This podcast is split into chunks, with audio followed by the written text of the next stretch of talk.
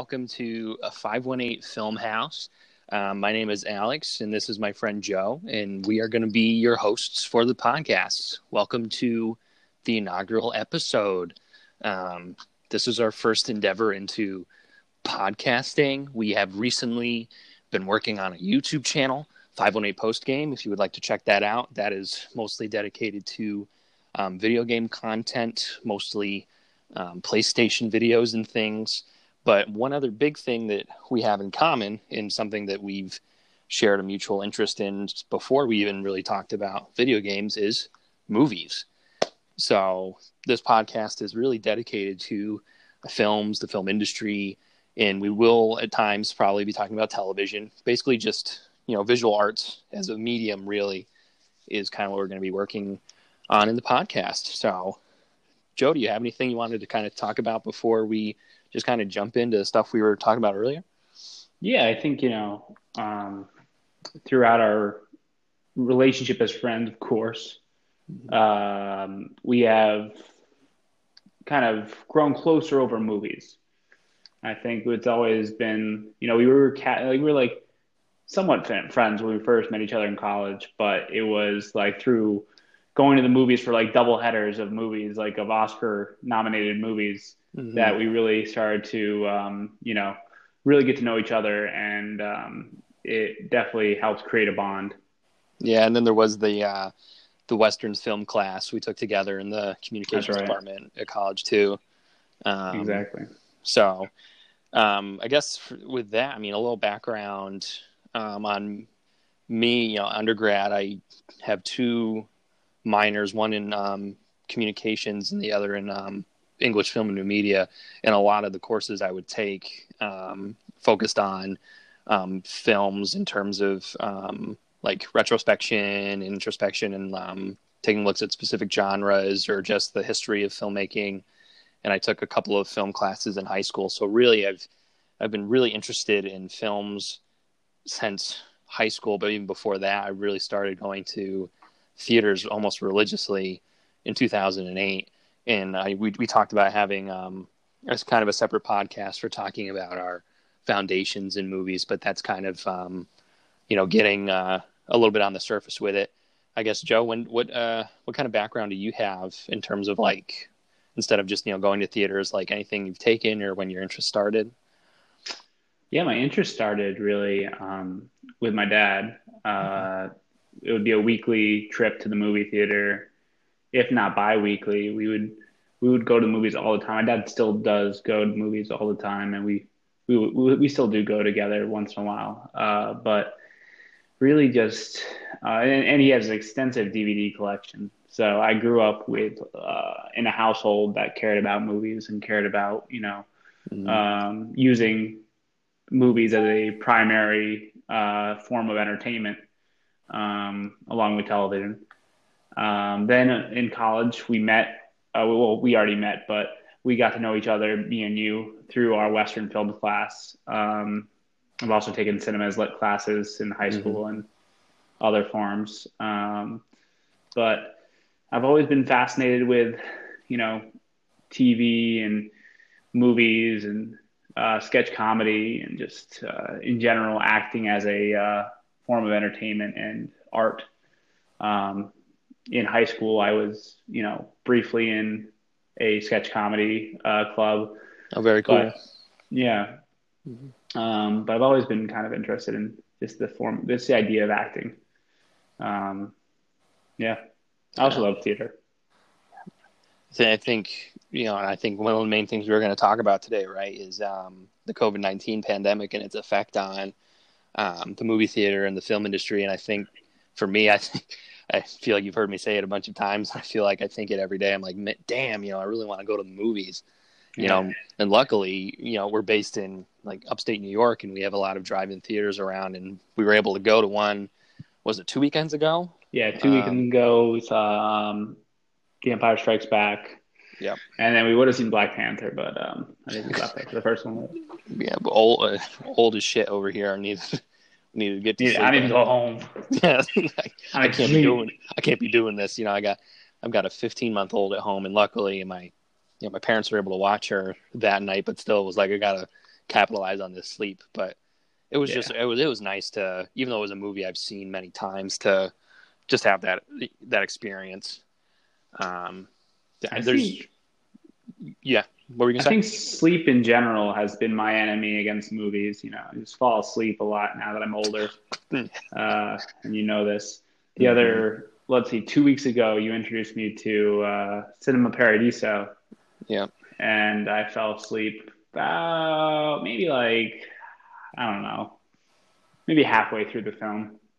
Mhm. Um, then uh, la- this week we watched a great film, a really cool film called The Report on Amazon, Amazon Prime, um, and I thought it was really awesome, but I still fell asleep. So it really does not matter at my age uh, if I have not taken a nap during the day and we watch a movie at night. I'm probably falling asleep, whether I like it or not. Well, I think I think one of the biggest things that we started doing, and it was kind of short lived because of the pandemic, but um, our main movie theater uh, locally is the is, is a Regal, and we both purchased you know the Regal Unlimited, Mhm. um, and we were going what like once once or twice a week, Yeah, I'm just I was trying to get my money's worth. and yeah.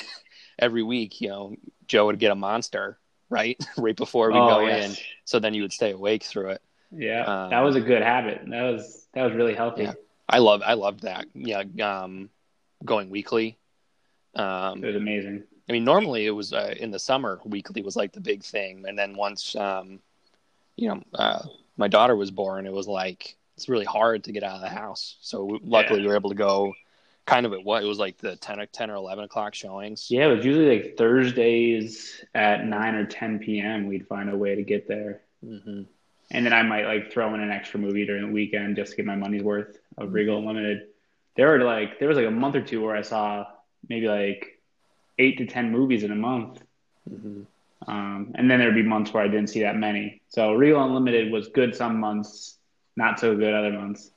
It's it's a pretty solid platform, I think, because, um, I mean, we we used it to like its benefit, right? Oh, yeah. Because like it's what like twenty five a month, and if you see at least two movies within that You month, basically it, paid it, for it it. paid for itself with the Yeah. thirteen seventy a ticket. But then you've got other people that might you know buy it and then see like one movie. So Regal's still making money off of it.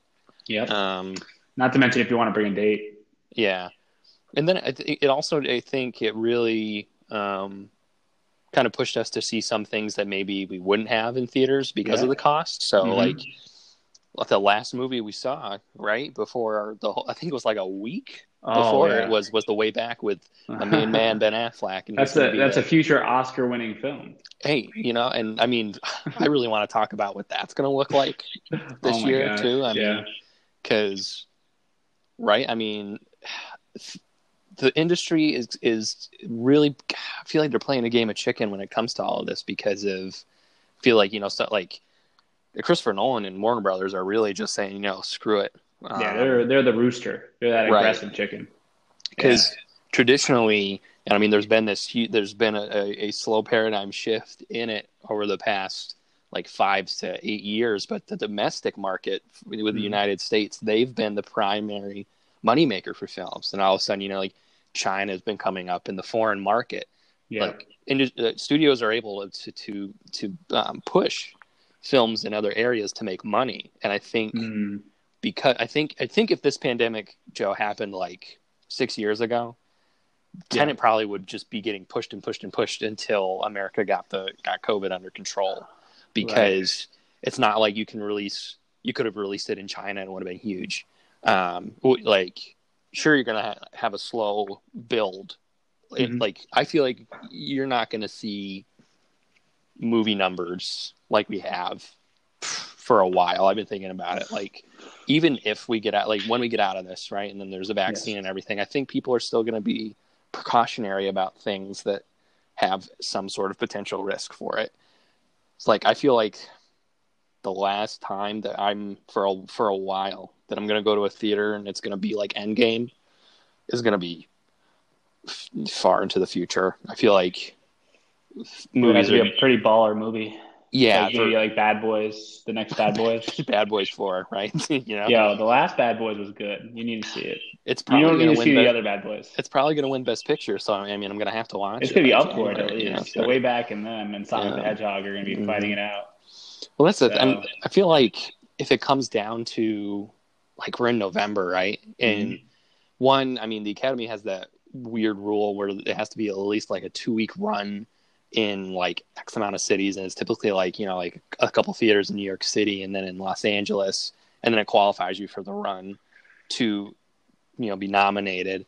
I think maybe they'll be able to do that, but I think you're going to see a huge push to those films that studios want Mm. you know in the race to go Yeah. to these streaming services Mhm. um and a lot i think what's really going to be really interesting with that is that there's going to be more accessibility to these like prestige art house movies right Right. um, that normally are in that limited rollout and then come i mean oscars have been better recently than in the past with films that a lot of people have seen or eager to see and that come out in a lot of theaters but there have been times even since i've you know moved up here during and after college that i've had to go to the to the spectrum to Mhm. see a film that was up because it was in such a limited run.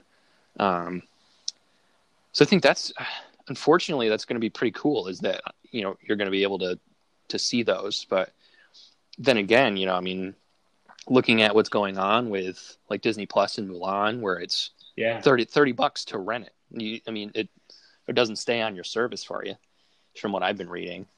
No, Um, no. it's It'd, like be, it's it'd like be a rent. Yeah. yeah thirty. I mean, it makes sense. You know, Thirty dollars because let's say like I like my household right now has three people in it.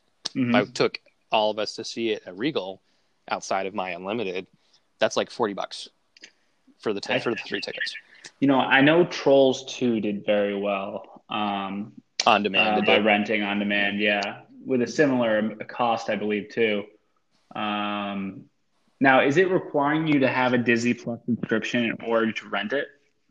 that I have not specifically read on. I Mhm. believe I think you I think you have to because like Yeah, can you even get into that interface without paying for it? I don't think so. Probably not, no. So I mean, But if you're But getting Mulan, you probably have that service anyways. You Disney know? Plus has really kind of really thrived in quarantine, which is interesting Yeah. because I, I remember a lot of people saying that um, they were going to get Disney Plus for like The Mandalorian, and then they were going to drop the subscription Yeah. until the season two. But now, because we're just most of us have been just stuck at home, it's Mhm. like, well, when I have this other cheaper service that has this whole library of media, and I mean, a lot of kid friendly stuff, right? Because uh, there's times during the day where I got to pop something on for Luna because I just I've got I'm either I'm either working or we've just been playing and it's like we're both kind of exhausted with each other. So um, I'm just I'm interested in the long term um, changes. Of this? Yeah, I th- because I, I- I think as hard as movie theaters are pushing to come back, Yeah. um, and and people in the industry, specifically Christopher Nolan, because he's a huge advocate for theaters. I mean, I, f- I feel like I share a lot of his similar views and values in it because it's like it's this magical place for me. It's it's Mhm. where it's it's a place I yearn to go like weekly. Um, Yeah. and I can't wait to you know bring Luna there. And yeah, I know that by the time she's going to be able to understand what's going on, we'll be out of this pandemic. But I think really it's gonna it's gonna change the the market. We've already Yeah. been moving towards streaming and accessibility at home. And, and even though movies are making a lot of money, it's mainly because of the inflation there. Like the, every year they sell less tickets, even though they might be making more money.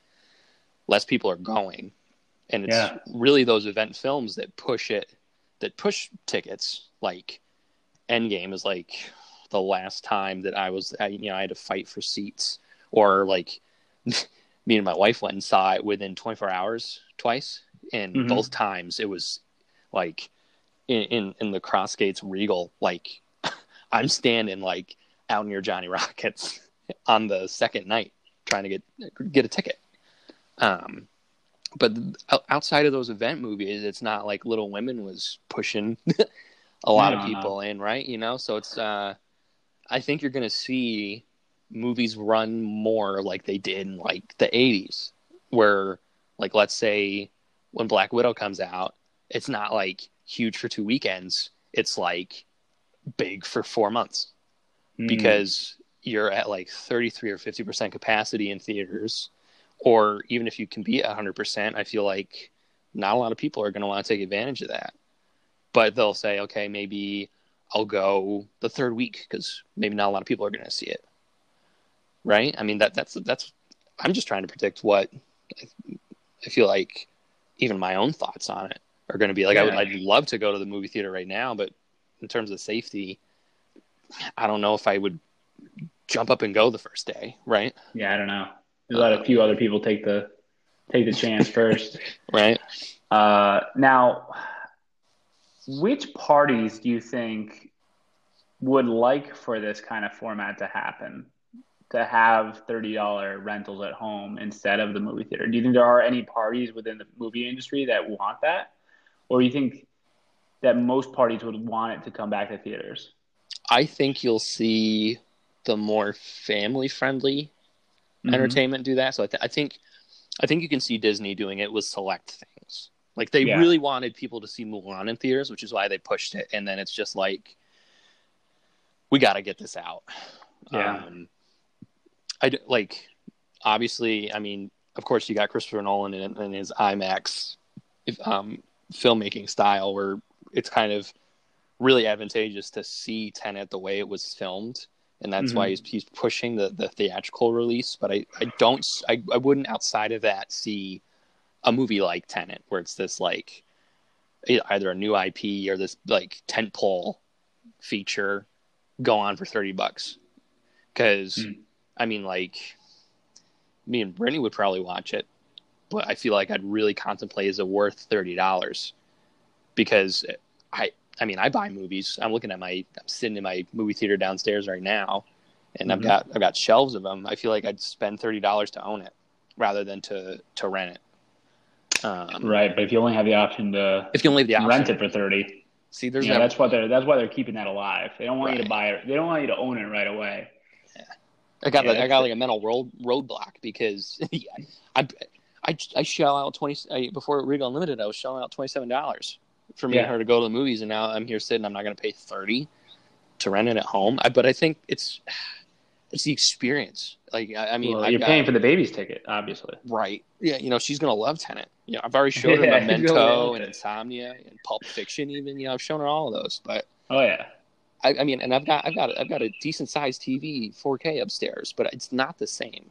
I think that's I think that's where I'm like, I, I'd happily pay thirty dollars to see it in IMAX or even just a regular screen mm-hmm. at the Regal because yeah. I'm, I'm, I'm getting that experience there. Where at home I can try to manipulate it, but I don't have the space mm-hmm. or the budget to to replicate it exactly. Um, right.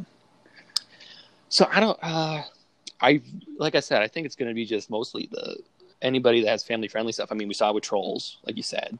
Right. We're Scoob. with Mulan, Scoob, right? It's all kids movies. Mulan. Yeah, because kids don't care, and also right. parents probably would prefer the home anyways. Yeah, with the kids because they don't want their kids to be talking the whole time, ruin everyone else's experiences. They look like the bad guys. yeah, you know, mm-hmm. um, they're not all like you know Luna. Right. You know, it's not. It's not like um, it's not like they they brought Quiet Place Part Two on a streaming. Oh my god! They moved it to imagine? Labor Day and then they moved it indefinitely. Wow. Yeah. Right? Um, I mean, you got Wonder Woman two supposed to come out in October. Now it's what set for? Yeah, it's set for. Is it still set for October? It's still, set for October. Things haven't really moved. Yeah. I mean, you got you got this Russell Crowe Unhinged coming out this week. Oh my gosh! Which Get like me going. which, like I said, you know, I'm a, I'm on my he favorite can happen site. To, he can happen to anyone is the tagline. Yeah, yeah, I'm on Box Office Mojo right now, and there's an yeah. ad. It's it's num- number one movie in the world, and then you click on the on the numbers, and I didn't even. It opened limited last week oh in gosh. some theaters. It's it, six hundred thousand domestic, eight million international. All right, all right. That that almost covers his pay, maybe. I don't know. Yeah, here it's decent. Um, yeah. I, I, feel like that's a that's an unlimited movie, right? I feel like we would have seen it. Yeah, we might we might have gone. Like, I haven't seen a trailer for it, but if I saw a trailer and it seemed kind of funny and bad, then I might like just go unlimited and go for it. You know, sometimes you got to go unlimited. Yeah. Um, speaking of going unlimited, now in New York, we're not going to be able to see these films, but we have some films coming up. Uh, you know, and this is like what's going to be bringing theaters back. These films are what's bring are, are bringing theaters back in certain areas of the United States, just not in our area. Yeah, Yeah. and some of the I was looking at the Regal list today, and it's Yeah. super interesting because I mean I haven't recently in this week kept up with the COVID numbers, but to, Mhm. to my knowledge, it's still really bad in like Texas and Florida, right? Or you know they're going to go to the theater. Well, I mean, they. I, the amount of theaters opening in those states Yeah. is massive compared to the other states that are on the list. I mean, there was at least 20 plus for Florida Yeah. that are opening up as early as tomorrow. Um, That's where you're going to make your money. I guess, but I mean, I feel like it's a disservice to. I mean, how you're going to make your money this weekend, and then when, But how long? Yeah. but but you know, somebody goes in that theater, or a couple people that might have Right. it, they're not You respecting. can shut it down real quick. Yeah, I mean, the guidelines are. I mean, you got to read in between the lines, and I mean, I saw one of the the videos they posted on their Facebook because, like, I for some reason thought when, you know, Cuomo said the gyms were good, that okay, that must mean movie theaters are, but those are still indefinite. Um, Yeah. So I was looking at what the um, rules were going to be in the guidelines at Regal just to, you know, be on the up and up with it. And one of them was you had you were required all guests are required to wear uh, mask at um, at all times, and in the auditorium they can take it off only when they're eating and drinking. So Hmm. the, I mean, it says you can have it off in the auditorium when you're eating and drinking, but that means that if you're Mhm. not eating or drinking, you're expected to have your mask on. Right. Where I feel like people are going to go in there and say, "Okay, cool, I'm in the auditorium." Boom. It's it's like I'm in my car, my mask is off, right? So Mm. I'm just, I mean, I'm interested to see. I, I want to be optimistic about it because I want it to be successful, but, um, and I mean, really. Unhinged opens this week, right? And then, boom, Tenet comes out September Third? third, right? Yeah. Um, right in time for Labor Day, which the right. I've always dreamed about. If I ever, you know, made it big and I was making a blockbuster movie, I would, I would, I was, I think I was ahead of my time, honestly, because this is like in 2012. But I was like, Mhm. why don't um, studios target uh, unusual weekends for big movies? Like they always stuck to like November, December, and then you know May, June, and July. But then all of a sudden, Right. like they started like I'm trying to think of what really broke the mold. Um, I, mean, believe it was uh, Venom. Yeah, right in October. I mean, yeah. I mean, well, I mean, made like a billion dollars. Even further back, I mean, you have the Hunger Games opening in March to 158 million dollars. Yeah, those, Um, those book movies are weird. I feel like. You Um, know, I feel like book movies will take a chance because they know they got that audience, but they also want to find that pocket where they can get the big audience. yeah. You know, Um, yeah, Venom was huge um, in October. I mean, that, that October was huge because you had Venom, and then you had Halloween that opened to. I mean, you you had two movies that how opened. did, how did Halloween do?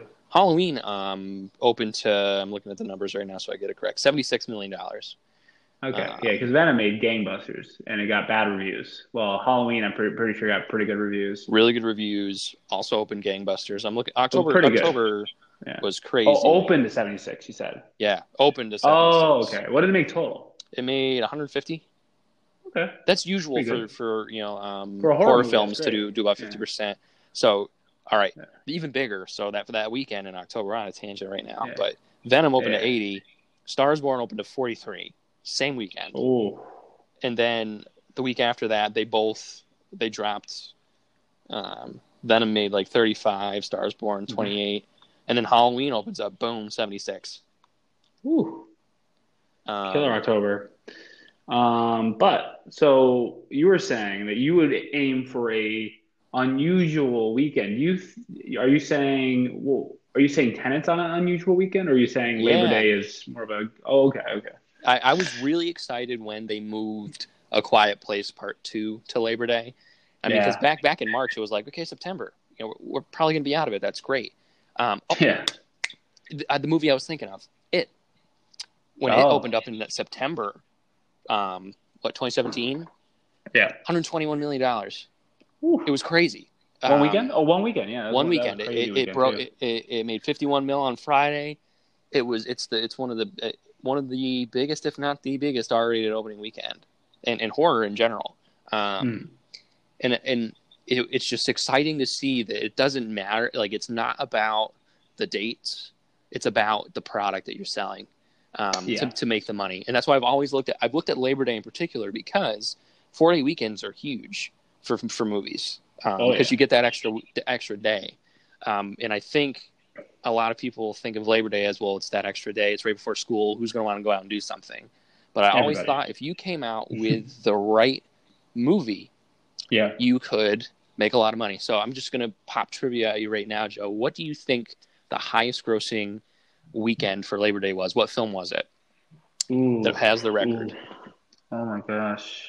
What do you think it is? Uh, what came out in September? Oh, I don't even know off the top of my head. What could it be?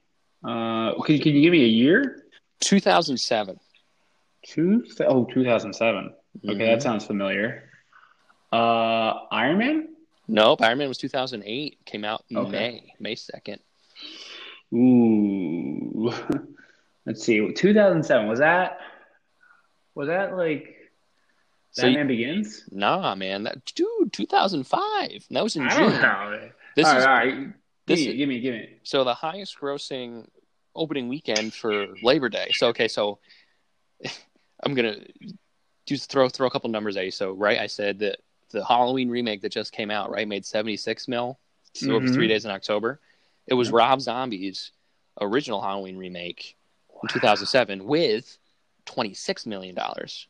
Oh, that's the record. Is 26. Nothing has, nothing has beat it since then. so that's Because- why they avoid that weekend. because studios are afraid to put a, put a movie there. But yeah, when you know um, they moved to Quiet Place Part Two, they put it there. I thought that was strategic because it's it's it's a horror movie too, right. and I mean at the time, and when when Rob Zombie's Halloween came out, that was really the start of the the remakes of all these iconic slasher films. Yeah. Um, and that was for for the, for its time that in that Mhm. in that particular weekend, that's a lot of money, twenty six million Yeah. dollars, because that's only the three day. Um, hmm It only ended up making fifty eight, so it made a lot of its money over that period. Um, And I think in different circumstances, if we came out of um, COVID a lot sooner, and A Quiet Place Part Two was coming out in two weeks, I think you could have seen a lot of big numbers there. I Um, mean, that was that was a big blockbuster movie. because People were really looking forward to that. hmm I mean, it it chapter one and it chapter two came out both Mhm. weekends after Labor Day happened. But imagine if it released on Labor Day, and you still would have had something similar to 121 for three days, and then you had that Yeah. Monday. I mean, you're, I, I feel you were looking at 140 million dollars right there. No, it could have, I mean, it could have made a lot of money, definitely, especially considering the circumstances that were coming out of COVID. If if we were in a better situation entering Labor Day, I'm sure people would have been hungry for movies. Mm-hmm. Um, that could have made a lot of money, but now we're in the situation where Tenet's come in September 3rd, Yeah. and we're not in that situation where we're recovered, we're recovered and everything, and we're hungry for movies. Instead, it's everyone's worried about going to the movies, or at least a lot of rational people are scared, Right. are worried about going to the movies. But that's where I think you could see Yeah. um, Tenet opening Mhm. September third because it's doing it's really it's it's doing this it's opening limited and then kind of pushing out as things open. Um, Is you could see it really be. Oh, I'm, I'm I can't remember numbers verbatim, but I'm thinking of like when ET came out, like Mm. it just kept making like eight million dollars a weekend for like the whole year. Like Yeah. it was it was just it was just consistent, and it's Yeah. but ET made a crap ton of money. Like don't get me wrong, Mhm. like it made a lot of money. Like like oh god, just for frame of reference, I'm just gonna look it up, and this is in uh, this is uninflated. Um, and of course, the search was like, I have no idea what ET is. Here we go. 1982. In 1982, it made 435 million dollars. Jeez, that's a lot of and that's a lot of money. That's a lot of money. That's great for now, especially considering like probably budget's not gigantic. How about how big is the budget for that movie? Probably not huge. 10.5 million. Okay, so Yeah. that- oh my gosh. the 435 Kidding me? is it had two re-releases, so it- Mhm. its domestic Uh. take in 82 was 359. That's still Uh-huh. that's still a, a lot of money, even by today's Today's standards. I yeah. mean, unless you have Iron Man in your movie, no MCU film hits that. And this Yeah. is in '82, and this is when uh, it op- its opening weekend was 11.8 million dollars. Mm-hmm. Um, I mean, come on, like, and it, it, it ran for a Wait, how much money did Captain Marvel make? Captain Marvel made, I think, north of 400 mil, but that's in today's money, right? Oh, right, right, right. Uh, Um, you're saying back then, unless I had Iron Man.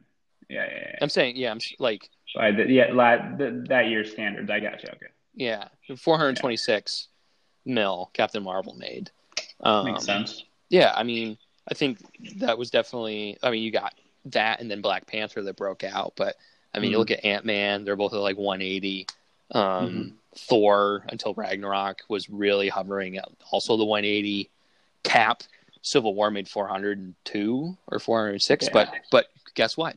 Robert Downey Mhm. Jr.'s in that. So there's some sort of um, inflation there. Doctor Strange. You got like, Doctor Doolittle. Doctor Doolittle is you know I, I heard it's a canon MCU film. yeah, Yeah, it's it's, it's what it's uh, the rebirth of Yeah. Man. Uh, when he snapped, he actually got pushed into another dimension where he could talk to animals. Yeah. Uh, you know, they really are avoiding that weekend because they are putting out a huge blockbuster movie this weekend at the very end of August with Unhinged, and um, And you know you got a Academy, Academy Award winner Russell Crowe. He can happen to anyone. It's just it's just gonna make gangbusters. And then you get to September and people are gonna stop going to the movies. That's when they're gonna be like, Yeah. you know what? It was worth risking our lives for Unhinged. But Tenet, I gotta gotta step back and be respectful towards my family. Mm-hmm. You know, keep them safe. You know, we had the crow the crow man, the crowbar, you could call him. the crowbar. Yeah, but uh, it, it's time to pack things up. I'm sorry, Tenet, can't go. So yeah, then- Tenet comes out the third, and then surprisingly, the third Conjuring movie is still scheduled for September 11th. Mm-hmm. Um, yeah, uh, it goes straight to Shutter or something. yeah, um, yeah, go straight to Shutter. Yeah, Yeah, I'm surprised. I who knows how updated. I mean, I feel like Box Office Mojo is updated um, yeah I'm on Rotten regularly, so I now. think I think that's September 18th. You have The King's Man, um, which is what that's a pre- that too. prequel to. Yeah, it's a prequel to the Kingsman. It's based in, I want to say it's, I think it's World War One, not World War Mhm. Two, and uh, it looked pretty good. You know, you were missing some of the characters from the previous film, so it is taking a bit of a chance.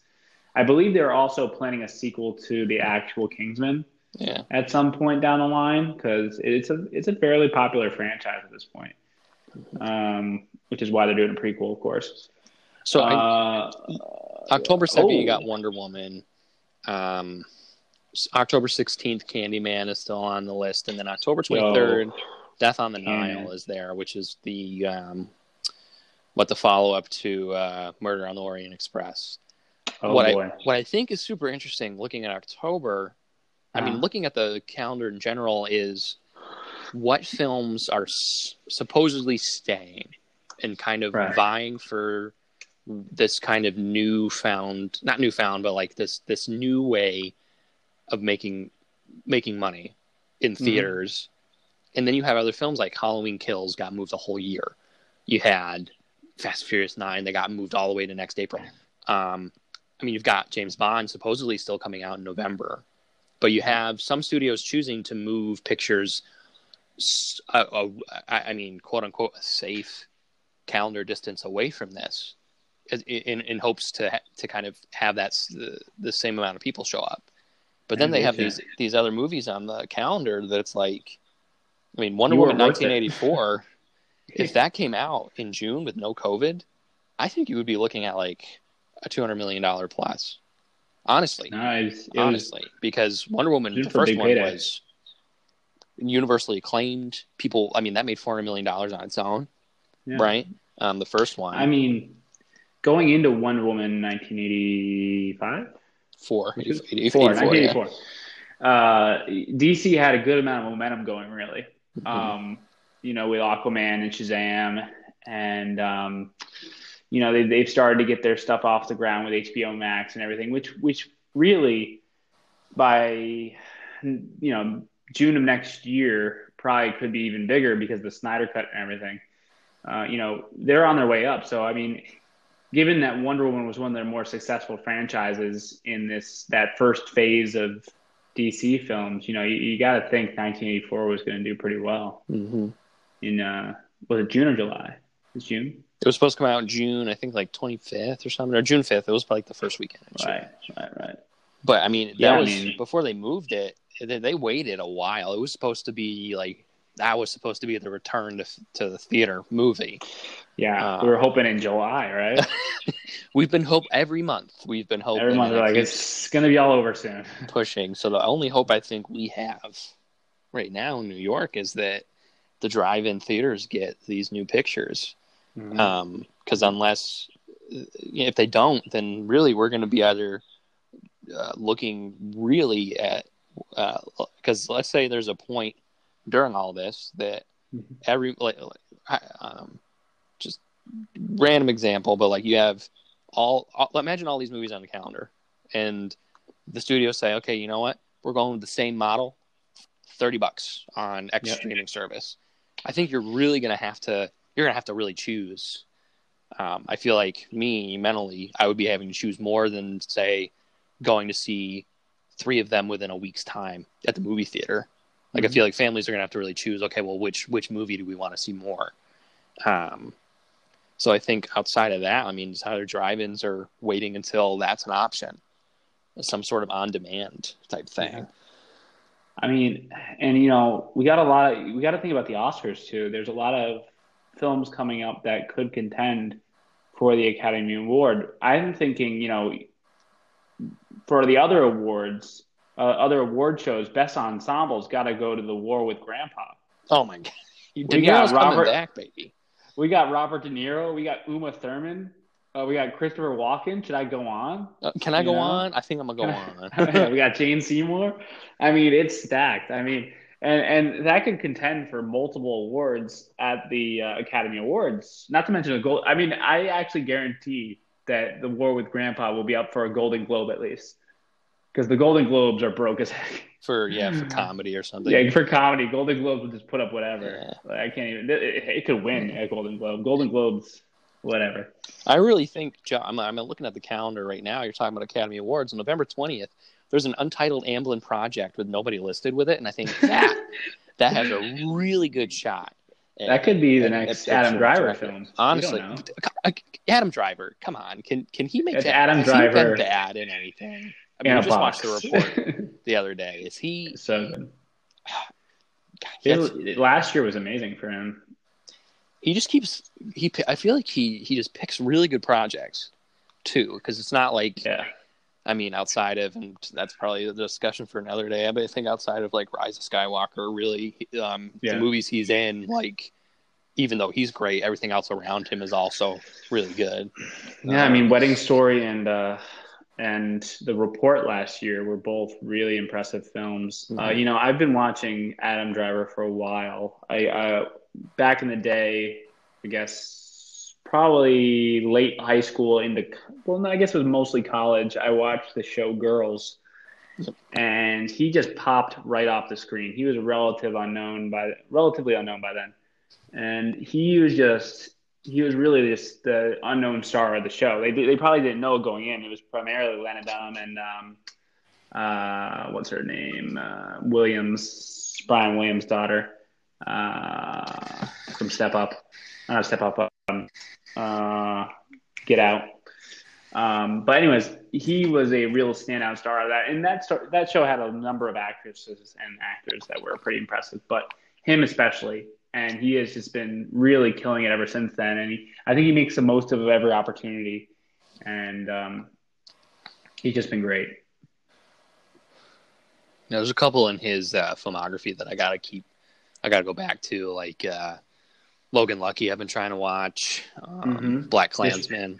I need to see. Both good, yeah, both good. he's Um, good in both. Uh, I, what's it called? Uh, there's one where he's a he's a bus driver. Paterson. I want to watch that one too. That's not. I think uh, all these are on. All. I mean, I feel saw like that at the Spectrum. there aren't a lot of um, streaming services I don't have. So like, really, the Mhm. world's at my fingertips. But um, I just need to sit down and and watch. I mean, there was a time in my life and You better watch him. yeah, watch that I was watching a new movie every day. You know, uh, Yeah. from 2020, 2010, not 2020, 2010 to 2012. I, I I kept a spreadsheet, and I had like at least a new one every every other day. I mean, that was um, I was going with my local family video and picking up movies for like 50 cents. And now I I've got so much available, and I've stopped. So outside of theaters, I find I watch more television series at home than I do movies. Yeah, I mean, you look at you look at November, and we've got a lot of films coming up that could really um, be affected by COVID, and you got to wonder where they're going to move. I mean, there's going to be so many movies moving, ironically. Uh, but we got, of course, we got Black Widow, which you wonder, like, if it gets there, would they put Black Widow on Disney Plus? Would they make that move the same they made with Mulan? And I guess it probably depends on how well Mulan does. You know, Honestly, that might be you you that's a good point, Joe. Like it's uh, Yeah. it's their guinea pig to see. Okay, if uh, Mulan makes X, yeah, it's probably a guinea pig for a lot of people too. Black Widow. I I don't see them. I can see them continually pushing MCU movies out. Yeah, I don't because I feel like I don't know. I feel like you put you put one of these on demand, you're going to think of it as that, that the one that was on demand yeah. for like the. And I mean they they, they took the I time. I mean, Mulan's they already re- getting that stigma. yeah. I mean they re-recorded the the score for Black Widow in this time. Really? Um, yeah, it, they, immediately they moved it off the calendar. They not off the calendar. They pushed it, and they uh, scrapped the score and brought somebody else on to do uh, do revisions with it. Um, my be the one I'm really interested in is uh, No Time to Die yeah, because that was it was the first one to move on the calendar. Um, I remember being so angry that day because I didn't comprehend or know exactly how bad COVID was was or was going to be, and I was like, "Wow, they're really moving a, a movie because they're worried about the money they're going to make." But it makes sense because of, I mean, yeah, it wouldn't have made any money right No. now because theaters were got a huge closed. Um, and would I've risked my health safety to see it anyway? So it made it made sense, but it was just at the time our area wasn't affected, so I didn't really think or see Yeah. it in that way. Um, so I think that one's going to be. I think they're really going to probably wait and see how October looks before they decide to move that. Yeah. Um, December, they- there's less gigantic movies. We got Free Guy with Ryan Reynolds and Taika Waititi. That was the one that kind of looked like it was a guy living within a GTA game, perhaps, that realized that he was a video game character and yeah, he started taking. NPC, yeah. Yeah, he was NPC, and he actually started like making his own decisions. Mhm. And then you got uh, Coming to America, um, which is of course the, um, I guess the the sequel to the original uh, Coming to America, because you got Coming the number two America, Yeah. And then uh, another big one is Dune. Dune. Yeah, Well, yeah, a lot- of people think it's going to move. you, you probably Um, have to, right? Yeah. I mean, uh, I Well, who want see knows? Who that. knows where we're going to be in December? We just don't know. That's the that's the thing. You And I think, that's that why some going, studios but- moved things so far out. Yeah, They'd rather play it safe that way than, I mean, because you've had some that have like, okay, it's going to come out like Tenet. I mean, right? yeah, okay, it's going to come out in two weeks. Ah, it's going to come out two weeks after that. Ah, no, it's coming out September third. Um, Yeah. So, I, I I just had a thought. mm, take your time with this. I mean, we can talk about other stuff while you think about it, but I wanted to play this uh, interesting little game I was thinking about. All right. So if there was, you know, like if you think about all of the potential either Oscar nomination snubs or people that you thought you should have or you really wanted to win an award got snubbed Yeah. in their year, what movie would you take and put on this release calendar to have that person win in their category? Right. I got one off the top of my head because I just saw his name on uh, on one of these other movies. That's uh, it's got to be Uncut Gems and Adam Sandler. Oh wow, I didn't even think of that one. Oh, I would have moved Creed, so my man Sylvester Stallone would have gotten his supporting actor. Yeah, that's Oscar. possible. But no, man, Adam the Nah, Sandman yeah, Adam Sandler. Yeah, yeah, would have yeah. won easy this year. Yeah, that's how I win. That's how he wins. That's how I Oh, Guaranteed man. though, if you moved any Leonardo DiCaprio movie other Yeah, than the to this Revenant, year? he wouldn't have won. He still wouldn't have won. He's still a freaking Ben Affleck's gonna win over him. Hey, Ben Affleck put in some decent. He put in work some work. I back. mean, his his acting was pretty good. You know, Yeah. I have the blue. I have the what the Blu-ray. What'd you get me? yeah, I got got do Blu-ray. I think. Was that ultra? Uh, and- I, don't even know put that in there. I don't even know. It's been so long. Mhm. Like, what a month ago? It's too long. Yeah. Um, speaking of Ben Affleck, I mean, I, I was screaming from the Oh uh, parking lot at work today uh, when Mhm. a coworker told me that he- he's coming back as uh, Batman in the Flash movie. Yeah, Um, yeah. It- the Snyder Cut has really revived uh, some of some of our hope for this franchise. You know, uh, DC fandom is this Saturday. We're probably going to see a lot of um, footage of the Snyder Cut and also future uh, Warner Brothers video games uh, for DC. Uh, shout out to Kind of Funny. They're going to be doing a whole day stream um, as if it's a huge event, even though I don't think a lot of people are considering it gigantic. Um, but you're going to see the Snyder Cut. You're probably going to see more Wonder Woman footage. You can see uh, this the uh, what do you call it? The uh, Suicide Squad uh, game. I'm not sure if you've seen movie footage or any anything for the movie. uh, Um, productions have uh, officially wrapped a while back for that, so I think I think Really? yeah, I think you could potentially see some footage for that. I think you could see like a small teaser for Robert Pattinson and Matt Reeves as Batman, because they're really they're they're kind of putting out a lot of news that you think would have been announced during this, like Hmm. slow drip throughout the week. So, um, I'm, I'm I'm really interested. I mean, DC's it's it's really funny that um, like people perceived Batman v Superman, and then all of the stuff that happened with Justice League is like, oh no, can this be saved? And then, I mean, they kind of had their own good stuff happening, and then it's like Yep. the Snyder Cuts revived, and it's just this newfound interest, not newfound, but like a revived interest in um, the Snyder version of that universe. Um, Yeah. and and them using Flashpoint as a way to make all of it kind of be canon at the same time. I mean, I haven't seen the movie. I haven't. Obviously, it's not out. I'm not a part of the writing team, but I think that's a way to bridge those gaps.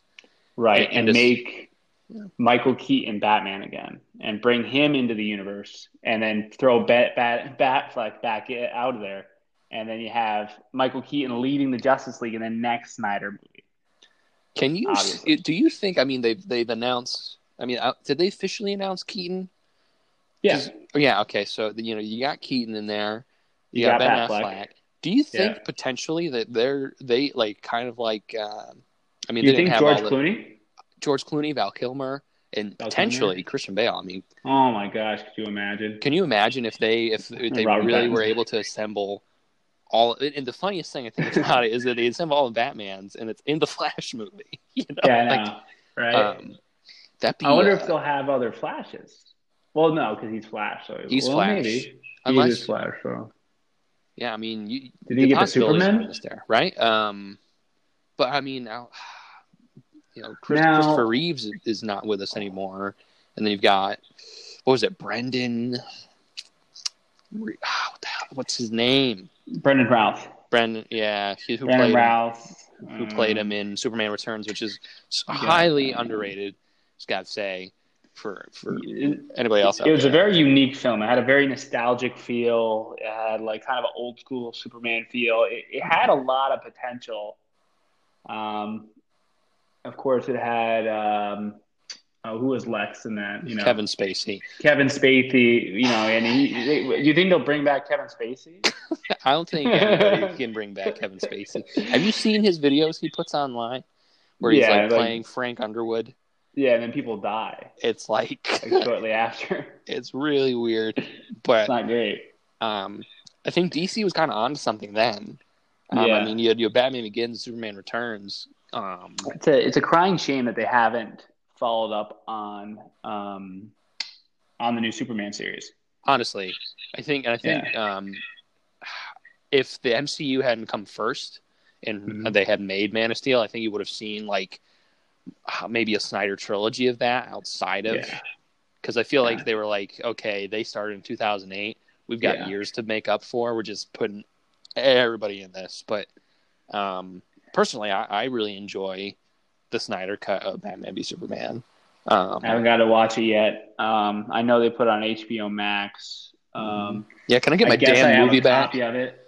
Can I, can I get my damn movie back? Gave that to you like four months ago, dude. Yeah, I don't know. Maybe I'll i was like, this shit HBO. is crazy, and you're like, oh, and yeah, HBO Max came out two days later.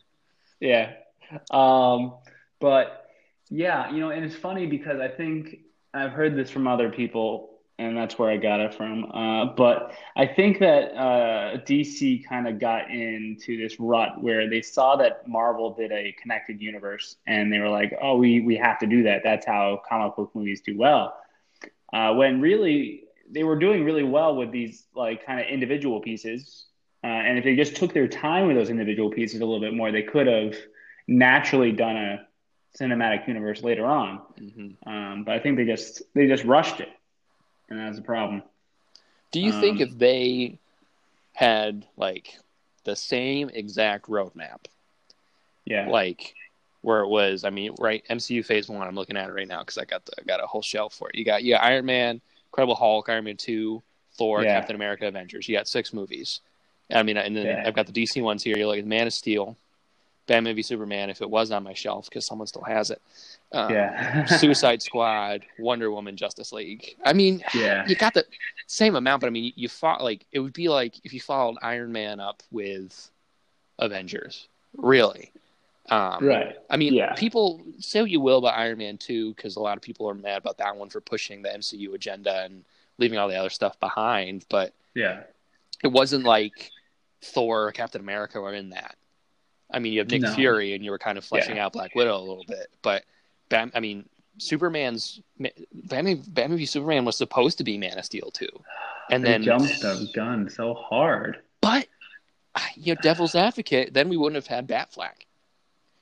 And well, you wouldn't have you, that amazing you couldn't have had workout, Batfleck, workout scene in it. You couldn't have had Batfleck without it? Maybe.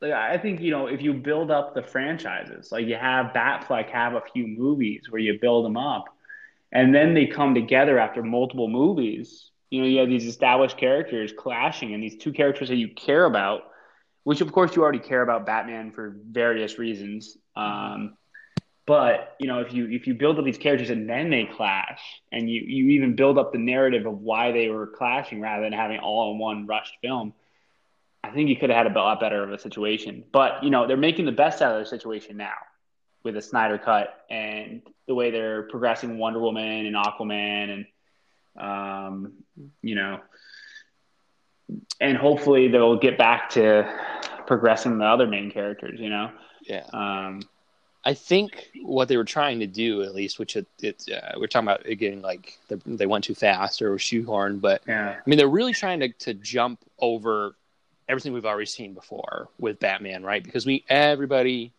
has a general idea of his origin story and everything that happened, and I think right. they were trying to go for this is a Batman that's already hardened by everything he's done. Yeah, and rather than seeing that progression, I mean, you're meeting him at that level automatically. Right. Um, so I think it made sense. I mean, I mean, it's all working out for them now. So I mean, right. Hopefully, it'll all come together. I mean, everything we hear about the Snyder Cut is just really good stuff from the people involved. So, um, Yeah. I, and uh, you know, Flash, Flash, we'll see. You know, there was like controversy with Ezra Miller, and I think it it seems like it's kind of just going away um, because he pushed that fan down, and it seemed like they were kind of playful, but it, it was a little bit of a weird video, and you get Really? just a lot, you know, videos taken out of context. You don't know what's you don't know what necessarily happened there. Uh, and it, it doesn't seem like the fans making a big deal out of it, but like people are making a big deal out of it. So, but I don't know what's going on with that, and I hope that doesn't come back up around the time of, of the release of the movie and make it controversial, you know. Right. Um, but unless he really did do something abusive, who knows? Uh, but you know, do you think the Flash bringing back Batfleck? Do you believe that means that Batfleck's back for good, and that this is somehow gonna Well, I was evolve just- into? I was reading staying in with the the, franchise. um, can't remember if it was the Vanity Fair or the Variety article covering it, but when um, I'm gonna butcher the last name, but the Flash is gonna be directed by this the same director that did um, it. Andy, um, let me find it on here. It's not even on the. It's Andy Mus- Muschietti, I think. It was. I think it's him. His wife helps produce it. And when they had approached um, Ben Affleck, they were really they they thought he was going to say no, and he said he it was like kind of like well yeah I'll do that um, from the sounds of it, and it, it, they were talking about how because I mean when Ben Affleck was interviewing a lot about after exiting Batman, he, Mhm. he said he had a hard time getting into the like playing the role, but I mean if you really look at his personal life and everything going on, like that was one of the like, Ben Affleck is just up and down a lot in his career, and that was a time I think when he was kind of down Hmm. and personally, and then you had all the stuff that happened with Justice League, and I feel like if I were him, I probably would have said, ah, "I'm not going to do that." Um, but Yeah. now he's he's kind of on this the, um, career. He's on another redemptive arc up. Um, personally, I don't know the guy, but from what I see, I think he's doing a lot better. So I feel like he's at a place where it's like, okay, you know, I I can take that opportunity back. Um, I mean, if, definitely, definitely. if you think you put in a lot of good work into Justice League and then it gets reshot and cut to pieces, and Hmm. now that vision that you were really invested in is coming out, I think there's probably a renewed um, enthusiasm too there for him as well. Like, all right, cool. Like, because I feel like some people, I mean, even me, like I love Batfleck, but I feel like in Justice League, it's just I don't know where his character's at in it. So I think it's just going to be really exciting for him and then for fans to see like one vision of the character Hmm. over the course of a story. So Yeah, definitely. I mean, Flash has had such a weird production. It's been back and forth, and where who's been producing it and stuff. yeah. And I, I don't think that always ends badly. I Mm-mm. think it, it probably primarily ends badly when a movie has so many changes in production. But I believe I believe Ant Man had a lot of changes in production at the time, if I remember correctly. yep, Uh, with was supposed to directors and it everything. um, for the longest time, and then Peyton Reed came on to do it.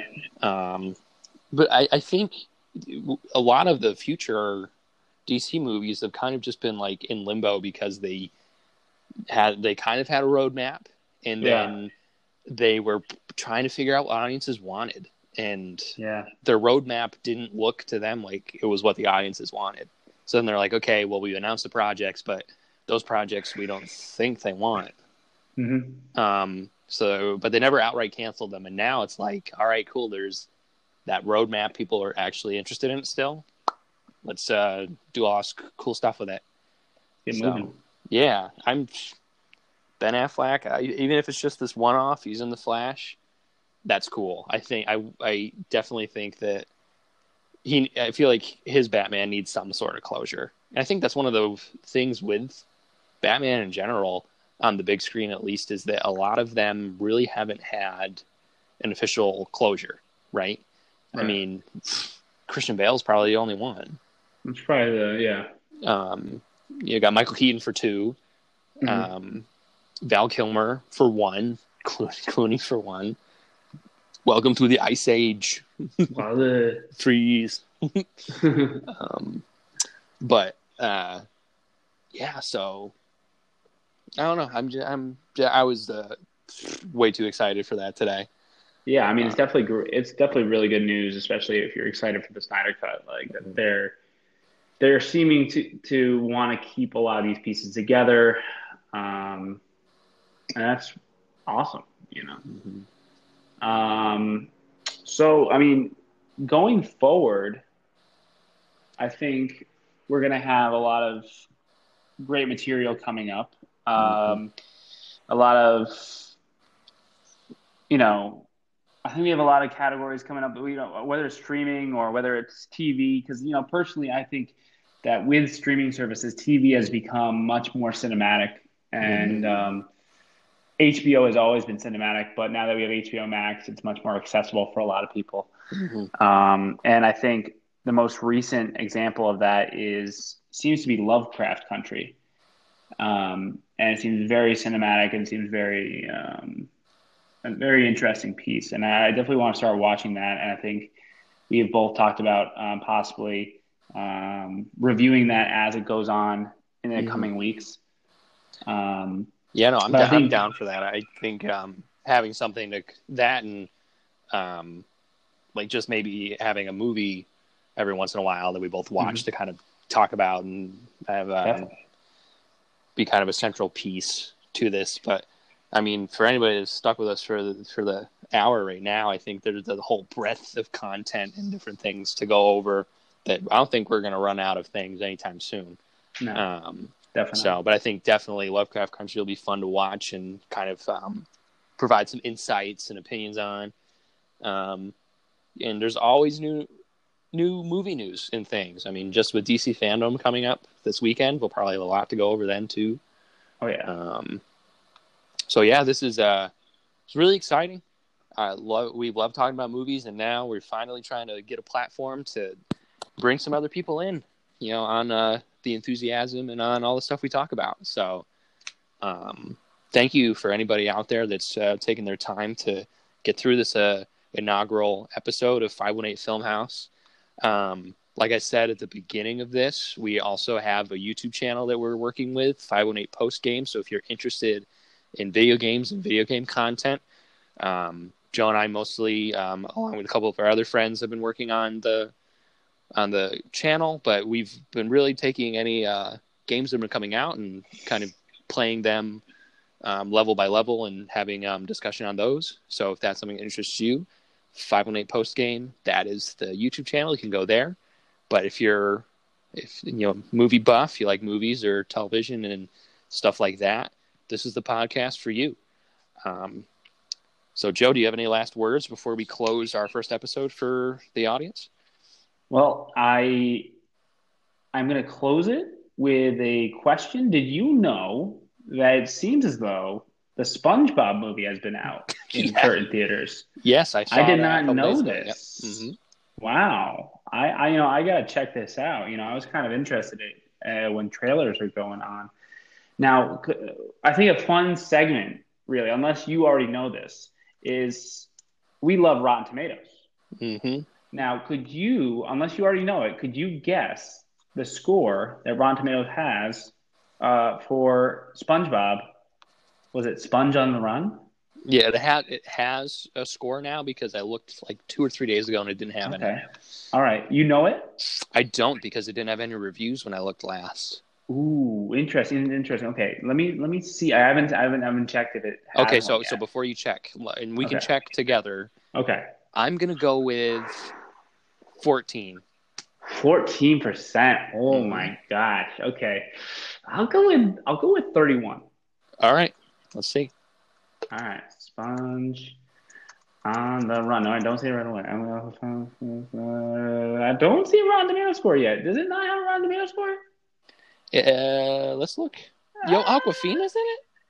Oh, What? shoot! I know I know It has- in it. It has three reviews, two rotten, one fresh. Oh, okay, so it only has audience score. Seventy-three percent audience score. Okay, But it has yeah, it's three critic reviews.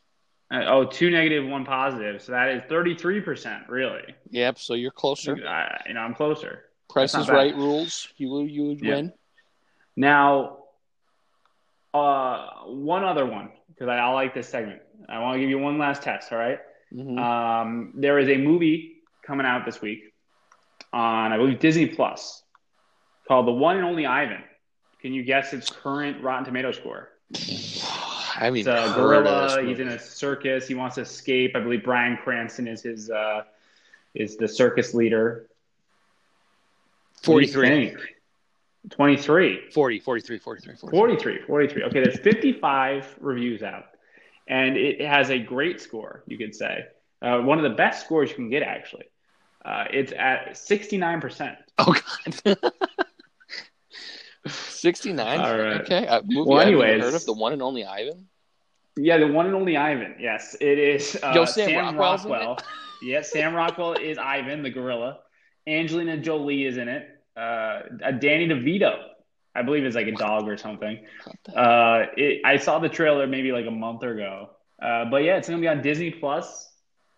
Uh, sixty-nine percent, solid score. You know, um, but you know, I'm loving it. I'm loving it. You know, I, I think that that could be a fun, a fun segment going forward. Yeah, to guess Um, it. Yeah. Unfortunately, I think we do live. Well, I, you know, being away from movie theaters, we may be on Rotten Tomatoes less. So I think we can use that segment, uh, guess the tomato, uh, going forward. And uh, I'm looking forward to that. But anyways, thank you so much for, uh, I guess, humoring that. And Yeah, no- I no had a problem. great time today. Yeah, and me I'm too. looking forward to our next one. Yeah. So we'll, we'll be back soon. I feel like we've got plenty of time and stuff to cover with this. So until next time, guys, this is 518 Film House. I'm Alex, This is Joe. and we will catch you later.